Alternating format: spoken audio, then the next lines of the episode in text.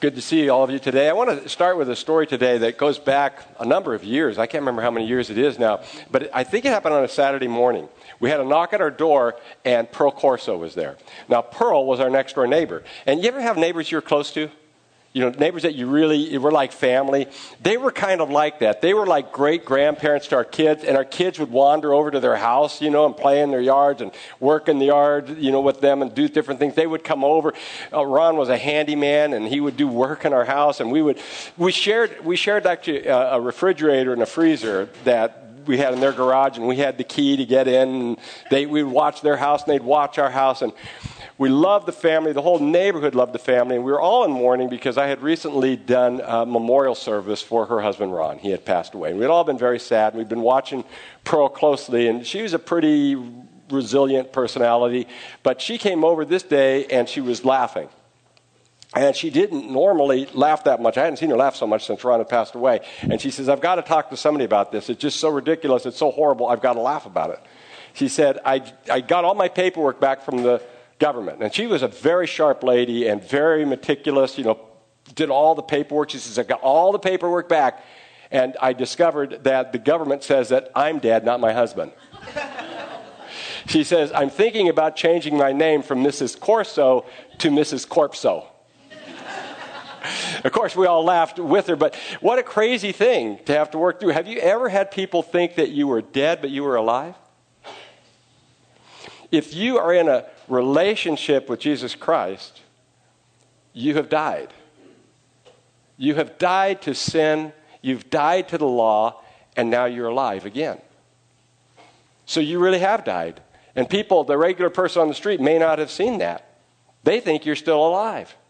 And you are alive, but you're a new person. You're a new person in Christ. And that's so much of what we're talking about as we go through the power of the gospel, which we've been talking through as we're going through um, Paul's long letter or epistle to the Romans. And, you know, just this power that God has taken on in our lives that is all part of the good news. Remember, gospel means good news. And, and the good news is, is that we can come into a relationship with God by faith. Just by surrendering our lives to Him, we come into that relationship. And when that happens, our lives are transformed. What happens, though, we see in that power is that we actually die, and then we come back to life as new people and God is working in our lives in special ways. And we're going to see a transition that's starting to take place here in Romans. And we take that formula that we're saved by grace. In other words, there's nothing you can do to earn your way into heaven. You're saved by grace. You're saved through faith. So it's, it's grace plus faith. All you're asked to do is surrender and believe. But it results in what? It results in works it results in a transformed life. You never want to change the equation because then we're in trouble. But our life should change. And so Paul is really most of the rest of the book, he's going to be moving into this whole idea of now you have the power in your life. This is what's happened to you, and this is how you should live as a result. So we're heading down that road today as we continue to look at um, Paul's letter. Next week, he's going to talk about how hard it is this balance between being dead to the law and being dead to sin, and what does that mean, and how it can still be a struggle for us. And we'll talk about that next week as we'll look at Romans chapter 7, verses 7 through 25. So read the rest of chapter 7 next week. Today, I'm going to read to you Romans chapter 7, verses 1 through 6. Let's read it. Um, or do you not know, brothers? For I am speaking to those who know the law that the law is binding on a person only as long as he lives. For a married woman is bound by law to her husband while he lives. But if her husband dies, she is released from the law of marriage. Accordingly, she will be called an adulteress if she lives with another man while her husband is alive. But if her husband dies, she is free from that law. And if she marries another man, she is not an adulteress.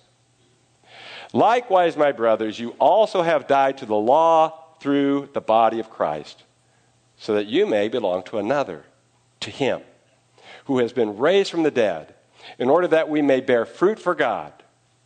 For while we were living in the flesh, our sinful passions, aroused by the law, were at work in our members to bear fruit for death. But now we are released from the law, having died to that which held us captive, so that we serve in the new way of the law and not in the old way of the written code. I really believe the theme here is that we're dead to sin. You know, Joe agrees, so it's got to be. Um, we are dead to sin. Um, and we're going to look at how that plays out. In the first four verses, we'll see that the law is only for the living. He's pretty straightforward. He says, Do you not know, brothers? The word for brothers in Greek is essentially the same word for humankind, for humanity. So nobody gets off. This is for everybody men, women, children. He's talking to us all, and he says, I'm speaking now to those who know about the law. So he's talking about the Mosaic law. Remember, historically in Rome, the first church was started by Jewish Christians, those who had converted from Judaism to Christianity, and a lot of the early people in the church were people who had, you know, converted from being a Gentile to a Jew and then had converted from being a Jew to Christianity. And so they knew this law, just the same law we know from the Old Testament today. He says, You know what I'm talking about there, but I think in principle we could probably plug in any law, even the things that we create as laws in our heads. And he says, It's binding on a person only as long as they live. Do you know that when you die, you don't pay taxes? That's true. Wonder about it sometimes, right? No, when you're dead, you're dead. They can't do anything to you anymore. That's what I told Mrs. Corsel Pearl. I said, and boy, we loved. her. She recently passed away just a couple years ago. We got to see her again in a visit shortly before she passed away. She was a kick. But I told her, I said, don't tell them. Let them think you're dead. Because then you don't have to do it, pay anything anymore. of course, it doesn't work out that way, right? But, but that's, you know, that's how it seemed. If you're dead, you're dead. Nobody can do anything to you. If you're dead, you no longer are any, un, under any law. Once you're dead, it's over. Now, Paul's going to pull this out and expand on it, and he's going to use the illustration of marriage. And we're going to find that, like all illustrations, it falls short. It's not perfect. But we get the basic gist of what he's saying here if we follow through. First of all, he says uh, uh he's going to talk about a woman who's married. She's bound by the law of marriage. Literally, in Greek, she's bound, or literally, she's under her husband. He chooses the woman, not the man, because, especially before the advent of Christianity, this was really being abused. And so a woman was under the man, and she didn't have much control. He could be good. He could be a good guy or a bad guy, but she didn't really have a choice. Once she's married, she's married.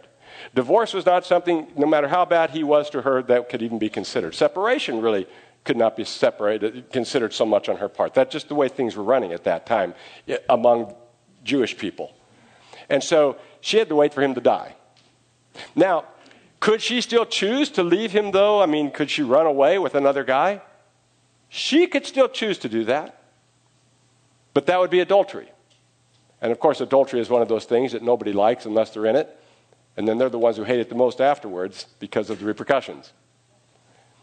And she knows that that would be wrong. So he says she really doesn't have much of a choice here, really. Her only choice is when he dies. When she die, he dies, then she can marry another person.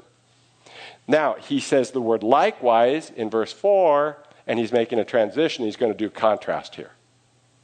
And the contrast, if you follow his line of thought, is he's talking about us. He's going, well, where is he going, you think? Where in the world is he going? He's going off on some tangent. But wait a minute. He's talking about you. Who are you married to? When you're born, you are married to the law. You are married to the law. You are married to all these things, you know, uh, that we have to do. All these rules and regulations of life. And there's some things that are good about the law. But overall, there's a lot of problems, and we're stuck. And there's no way out. Now, this is where the illustration breaks down. It breaks down because in order to get out of this marriage, he's saying that the husband has to die and now she's free to remarry. But it's a little bit different. How do we get out of the law? We have to die.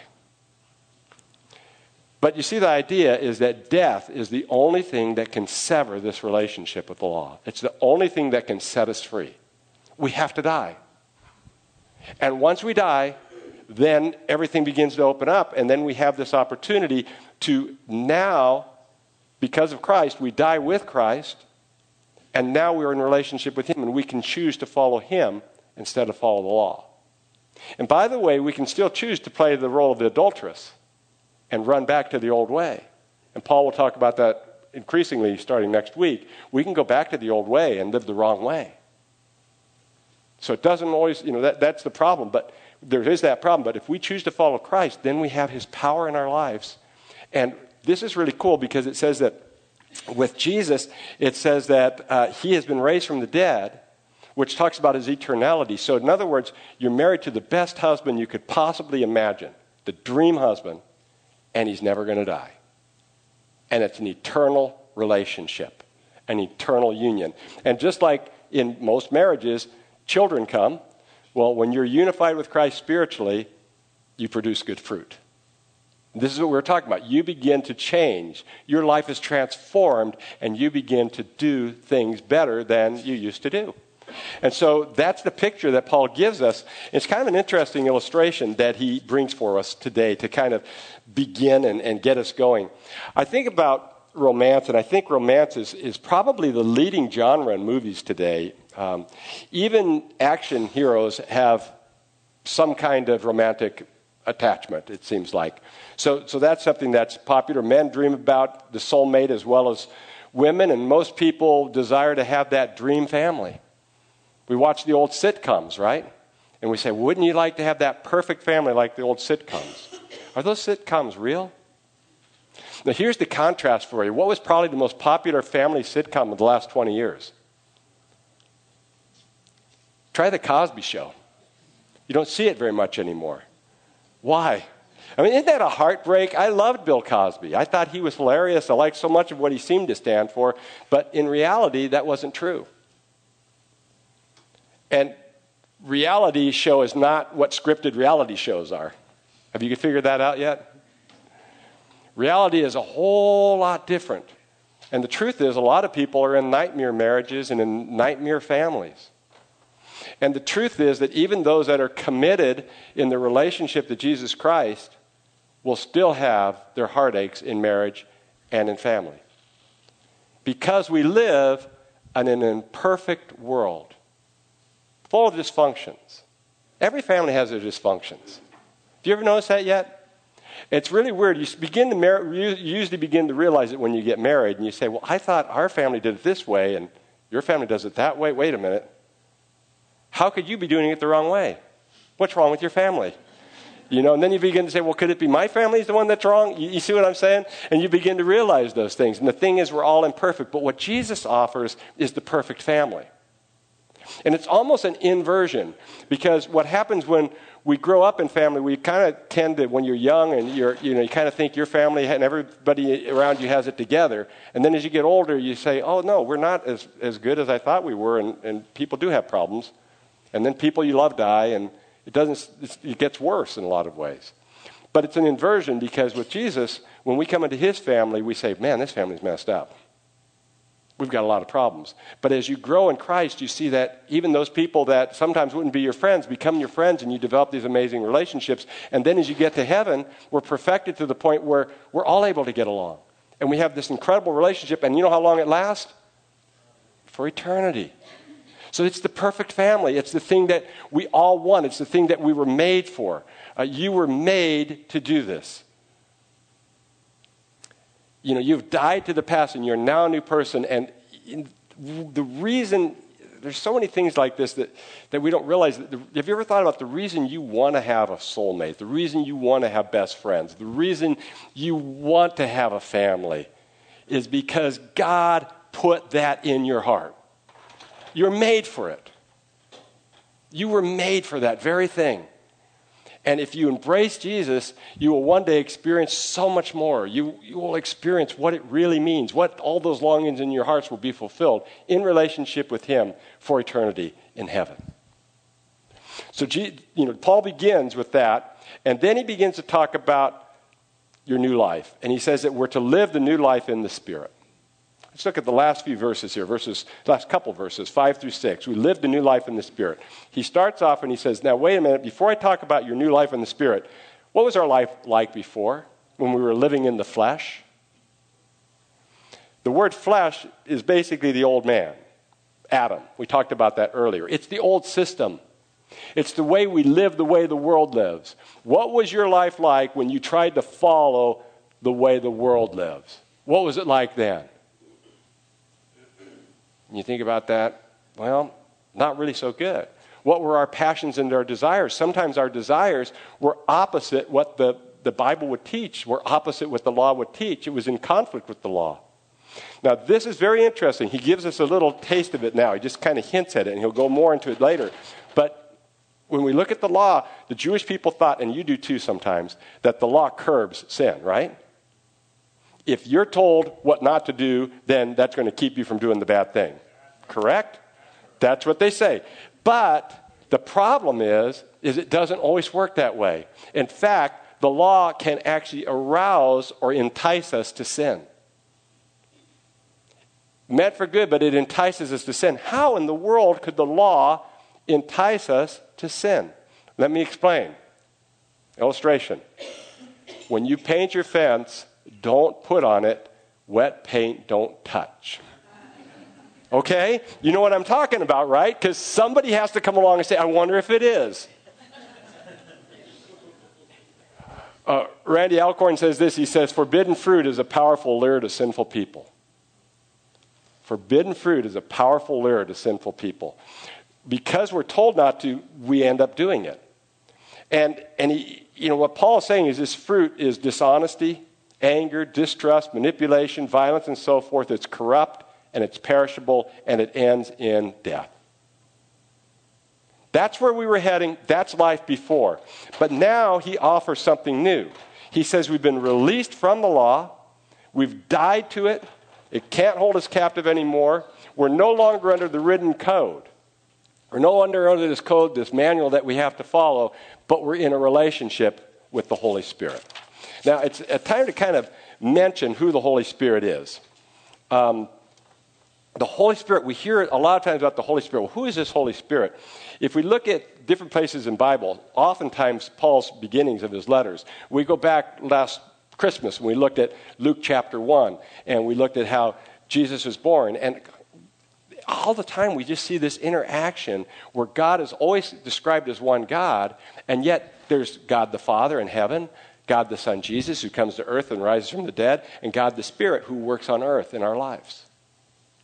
And what we have before us is something that transcends us and cannot be fully explained. We can try illustrations as much as we want, but what we're realizing is that God is greater than we are. And, he, and what we have in Christianity is something that we have in no other religion. Other religions have many gods or one God. Only Christianity says there is one God who has eternally existed in three persons.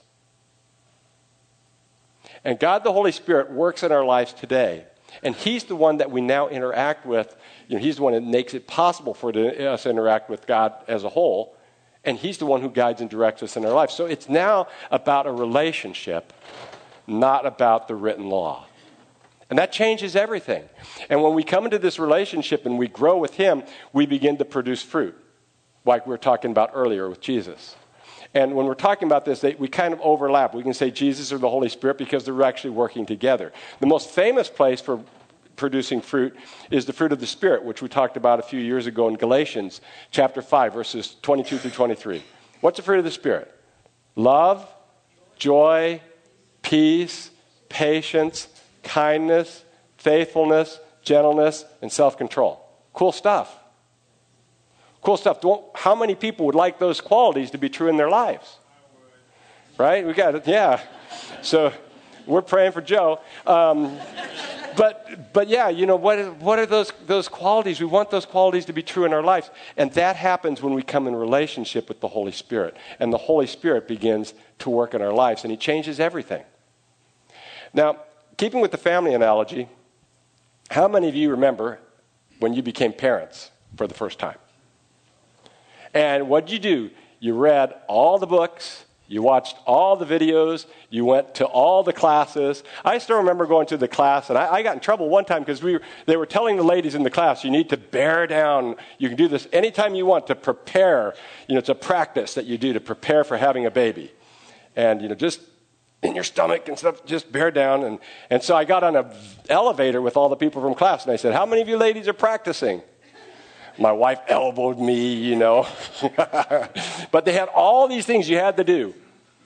All these things. It doesn't matter where you're at. You got to do these things. You got to be thinking about these things. And husbands, you have your things to do. And women, wives, you have your things to do. And you know the problem is, is that you start reading the books, and the people that write the books disagree with each other. So who's right and who's wrong?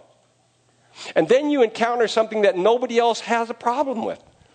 Our son, he would roll over. He learned to roll over early, and we thought, what a cute thing. He's rolling over in his crib. But then he couldn't roll back. And he'd get hysterical. And so we'd roll him back over, then he'd roll himself over again, he'd start crying again. We'd never seen that. We didn't know what to do. We looked in the books, they didn't tell us what to do.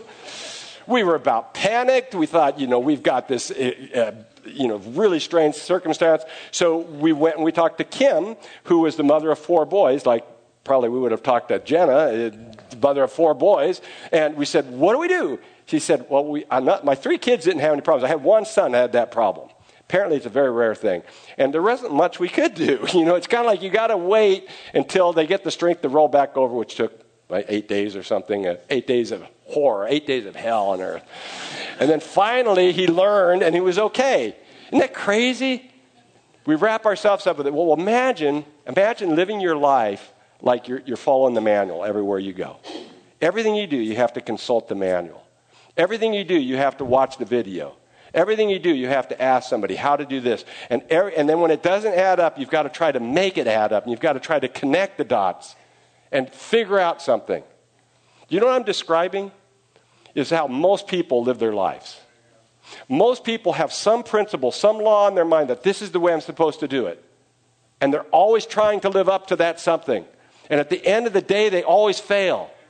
And there's so many people who, who say that they're Christians and they live their life like this with their Bibles. And they just like, they're, they're just looking all the time. And when they can't find what the Bible says about how you're supposed to dress or wear, uh, comb your hair, they figure it out. And it becomes extreme legalism. And sadly enough, there's some that come to know Christ that just are having trouble getting out of that old lifestyle because you can still choose. You can still choose to commit adultery. You can still choose to go back. You know, spiritually speaking, like the woman you can still choose. You're married now to Jesus, but you can still choose to try to live like you're not. You can still choose to live like you're married to the old Adam and the old man and the old system. But we don't have to anymore because we're in a relationship. That relationship is all different. Yeah, there are times we have difficult decisions where we have to spend time studying the Bible and have people help us through that. But in terms of regular life, a lot of it is just you talk to God every day. You listen to Him by reading your Bible. You fill yourself up with this. You confess your sins when they come. And then you move on. And you, it doesn't get you down. You just, it's an interaction that you have regularly with God. You can relax. You don't have to feel guilty anymore because God's already forgiven you. Uh, you know, and so it's a whole different lifestyle. I want to break this down into some applications for us today. And the first one is, is Are you dead to the law? Are you dead to the law? Uh, I was visiting Joe in the hospital. Um, Joe had heart surgery. I, did, I, I, messed Clifton up. I just I, I wanted to make sure because some people didn't know he had uh, six pass heart surgery, so um, must have a big heart um, to do that. But anyway, I went to visit Joe, and I was in the going to the hospital, and there was this guy sitting out front waiting for his wife to pick him up. He had his cane, and he was in his 49er PJs. You don't see those very much anymore in the hospital yeah. Uh, anyway, that was a sad day last week for some of us, but um, Shannon's still having strive. Sorry I brought this up, Shannon. She was she was doing better. She was now she's now she's back. Um, but but we're happy for Joe and the other people that rooted for uh, for that team. Um, anyway, this guy, I said, "Go Niners," and he starts talking to me and he and he wouldn't let me go. I mean, he just kept talking, and he had some very derogative things to say about the Chiefs that you know, kind of crass and stuff. And I'm trying to be polite and listen to him. And then uh, he says, "What do you have in your hand?" And I said, uh, "A Bible." And I said, he goes, what are you doing? You know, here you come to visit somebody. I said, yeah, I've actually come to visit a friend of mine in the hospital um, who is a Chiefs fan, uh, but we love him anyway. Um, and he said to me, he said, well, he said, I'm Jewish. And I said to him, uh, So was Jesus. And he said, Yeah, I know that. So we were, you know, we were getting along fine at this point. And then he said, and this was, and it was almost like it was planned. His car pulled up and he began to walk away, and then he turned, he kind of rose his hand in the air, and he says, I want to tell you that I think that all religions are a farce, really. Um, and he says, and all we need to do is love one another. This coming from the guy who had said all these bad things about the Chiefs. Um, and I said to him, I said, it doesn't seem to me like it's working very well. And he looked at me like, you just ruined my day. And, uh, and then he got in his car and drove away. I thought, well, I didn't mean to be, you know, like a Debbie Downer here. But, but the deal is, is it isn't working for him. It was clear that he's fairly miserable. And he's trying to, he says, if we just love one another, we're going to be okay. People have been saying that since the creation of the earth. And everybody keeps killing each other and having wars and violence. We don't love one another. We can't love one another. Have you figured that out yet? We just can't do it. And that's why we do need someone to guide us. We do need Jesus. Because when Jesus comes into people's lives, he makes them better people than they were. He doesn't make them superior to others, but they're better than they were. And when they come together and they work together for the cause of Christ, they can change the whole world. They can change communities. They can change the whole world. And we've seen that in pockets throughout history. We can have a huge impact as we invite people, as people come to know Christ. And so it's really important that we, that we recognize that. And we surrender our lives to Christ. And we, we don't live to the code, but we live to Jesus. If you haven't surrendered your life to Christ, I encourage you to do so. Um, recognize that you're a sinner, you need a Savior. This world, people are trying all their different ways and they're not getting there. And then acknowledge that Jesus died on the cross for your sins, and he rose from the grave for you and for all of us.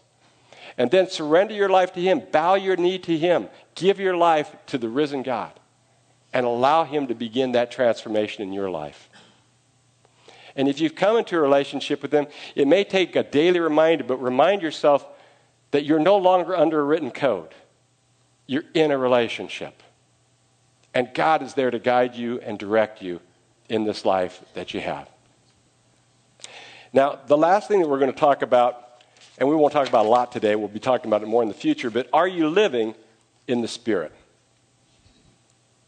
You know, um, what does it mean to live in the Spirit?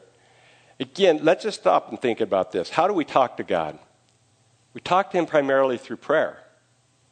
And how do we listen to Him? Well, He will impress things upon us.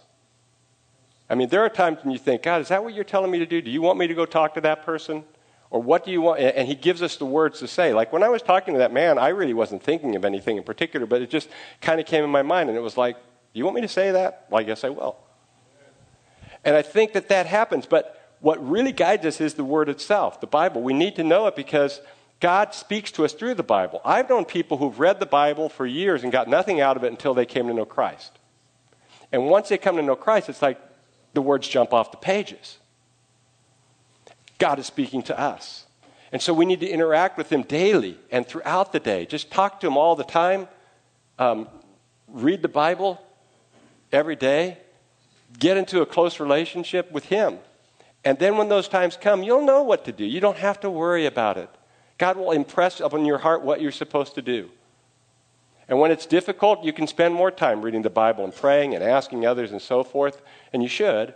But most of the time, He'll just work it through. Let me tell you this I'm going to prepare you, if you haven't thought about this, and most of you probably already know this, that you will, you will fail. Did you know that? You will, you will make your mistakes in the relationship. Um, you know, you're never perfect. You are to ex- expect to fail. And the reason you're going to fail God is because you fail everybody. Have you figured that out yet? If you haven't, ask the person that knows you best. right? We all fail each other. But here's the good news God will never fail you.